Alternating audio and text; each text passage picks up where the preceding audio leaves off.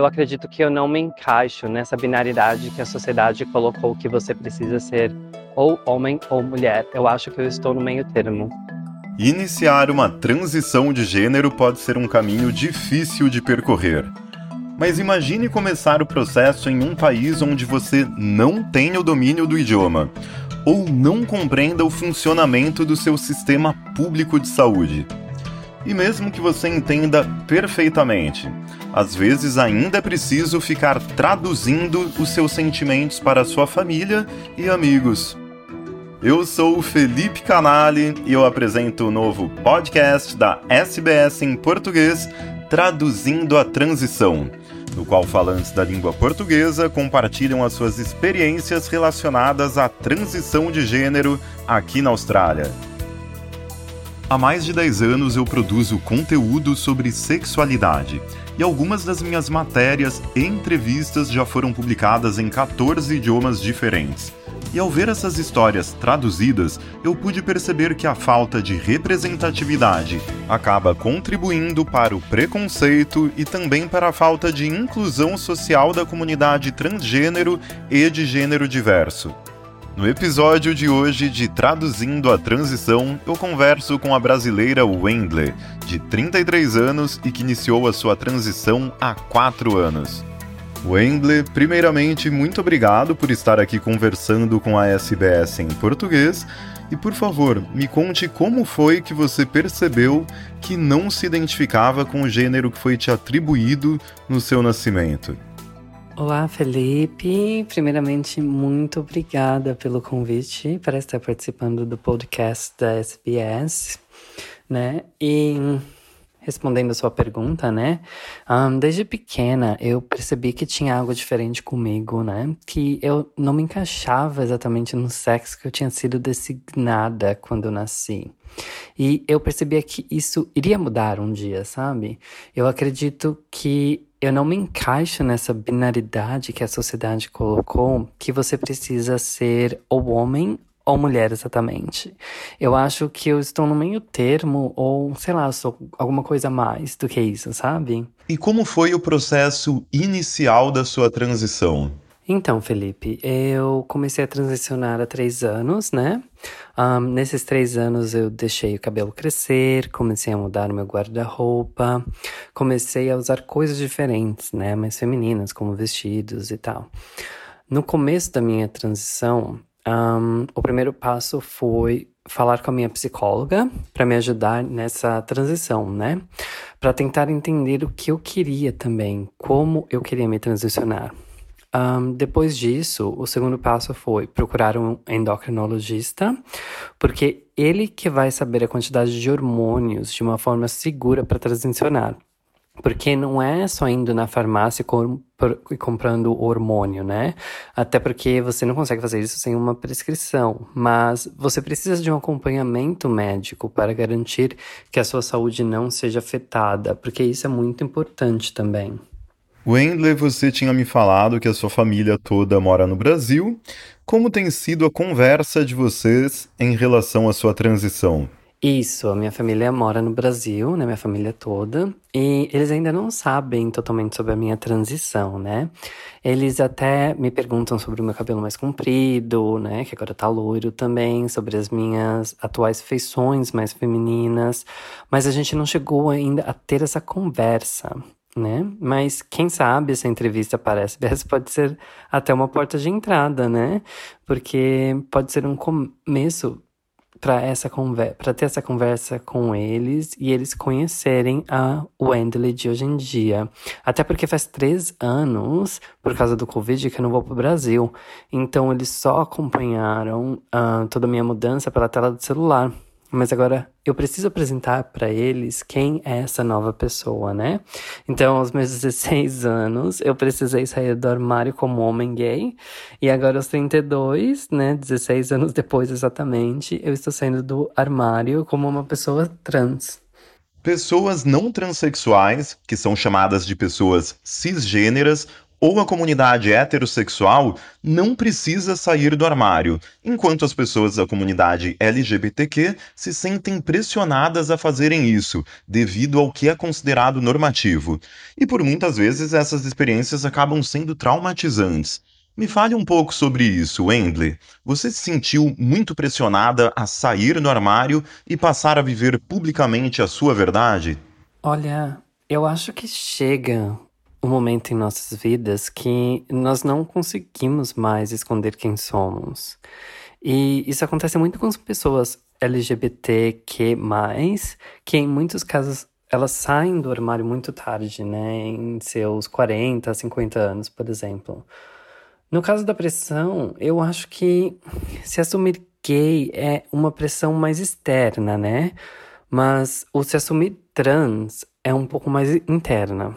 Porque é como se fosse um segredo e que muitas pessoas escondem muito bem e que o medo de não serem aceitas acaba gerando também tantos problemas mentais e suicídio, sabe? Mas em certo ponto, você acaba percebendo que a vida realmente é muito curta e que você precisa viver a sua verdade, se abrir para o mundo, sabe? Claro que é um saco você precisar sair do armário, como você falou, pessoas héteros não precisam passar por isso. E isso realmente causa muito transtornos para a população LGBTQ, que não seriam necessários se não vivêssemos em uma sociedade tão normativa e binária na qual vivemos, né?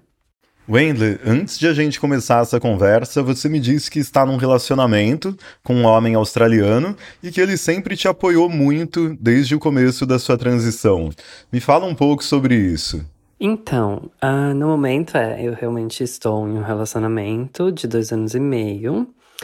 Um, ele me conheceu uh, quando eu estava me transicionando, mas bem no começo. Um, e o meu namorado, ele sempre me ofereceu muito suporte. Ele sempre me apoiou muito na minha transição. Ele sempre falou para mim que ele sempre estaria lá para mim, uh, qualquer que fosse a minha decisão no futuro. E eu acho que esse amor é muito importante para quando a gente está transicionando, pois nós precisamos nos sentir amadas, nós precisamos nos sentir apoiadas. E eu só agradeço muito por ter ele na minha vida, porque eu sei que não é fácil e realmente muitas meninas acabam passando por isso sozinhas, né, nesse período. Wendley, agora para a gente falar um pouco sobre o ambiente de trabalho. Eu sei que você trabalha na área de marketing aqui na Austrália. Me fala um pouco sobre a sua vida profissional. Olha, Felipe, na parte profissional, eu acho que eu sempre tive muita sorte em conseguir achar empresas que me aceitassem do jeito que eu sou, né? Tanto que na minha primeira entrevista de trabalho, eu fui com as unhas pintadas, eu estava com roupas femininas e eu pude ser eu mesma, um, porque a empresa me aceitou completamente, porque eles queriam saber mais da minha parte profissional do que sobre a minha vida pessoal. E eu acho que é muito importante falar para as pessoas trans que sempre haverá empresas que irão te abraçar, que hoje em dia empresas estão muito mais abertas para terem essa diversidade com eles também, sabe? E a minha empresa me apoiou muito quando eu comecei a transicionar, até porque eu precisava mudar o nome social no e-mail e eles tiveram uma reunião comigo para saber como que eu me sentiria confortável falando para os meus colegas no trabalho, como uh, eu gostaria de ser tratada também. Eles fizeram de tudo para eu me sentir segura, né, nesse começo de transição. Eu acho que é muito importante ter esse apoio realmente das empresas, sabe? Porque ajuda muito a, a nossa transição a ser uma coisa mais fácil pra gente também. Porque já é tão difícil, a gente já passa por tanta coisa, né? E tendo esse apoio de uma empresa, eu acho que é uma coisa excelente também. E outro ponto dessa parte profissional também, Felipe, é que existe todo um estigma, né, de que pessoas trans apenas podem trabalhar como profissionais do sexo. E, primeiramente, eu queria colocar que não há nada de errado em ser uma profissional do sexo, tá? É uma profissão como todas as outras e uma escolha também muito pessoal.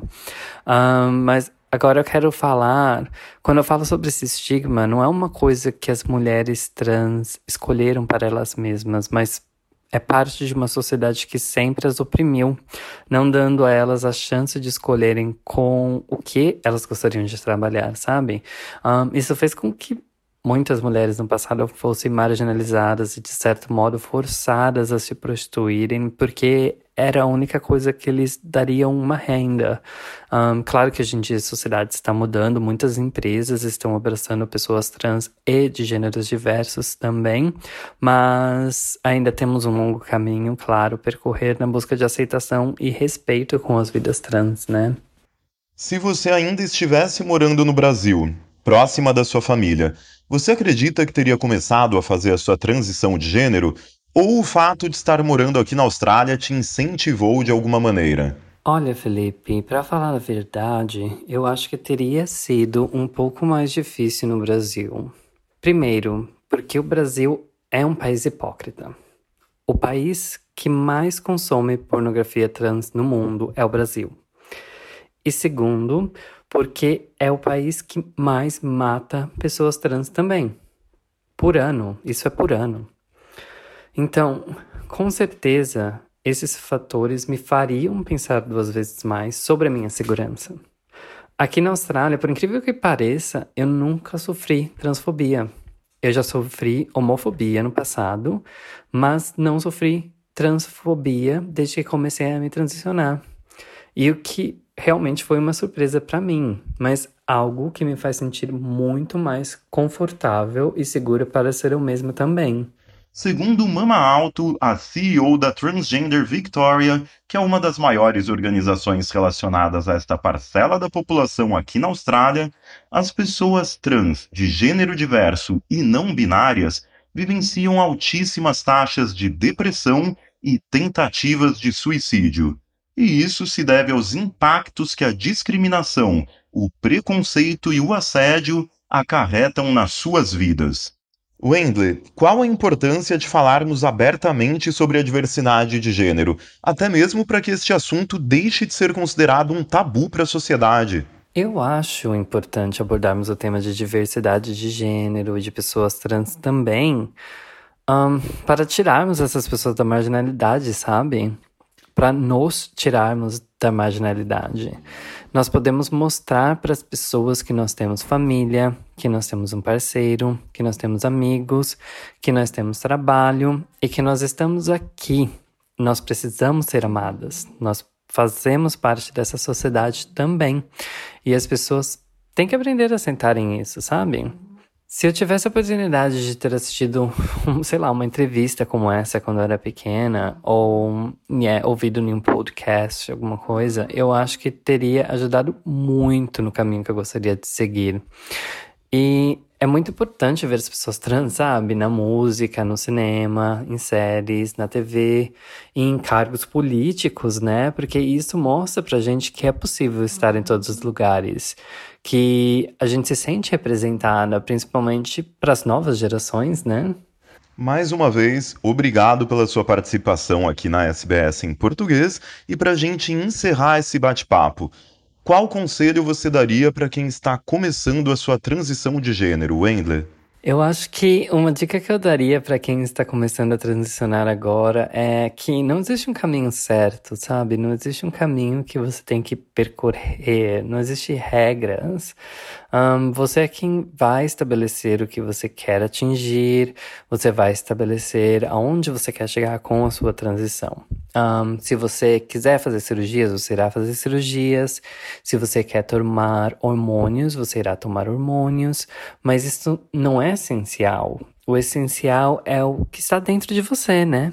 E também eu queria falar, saiba que não existe nada de errado com você.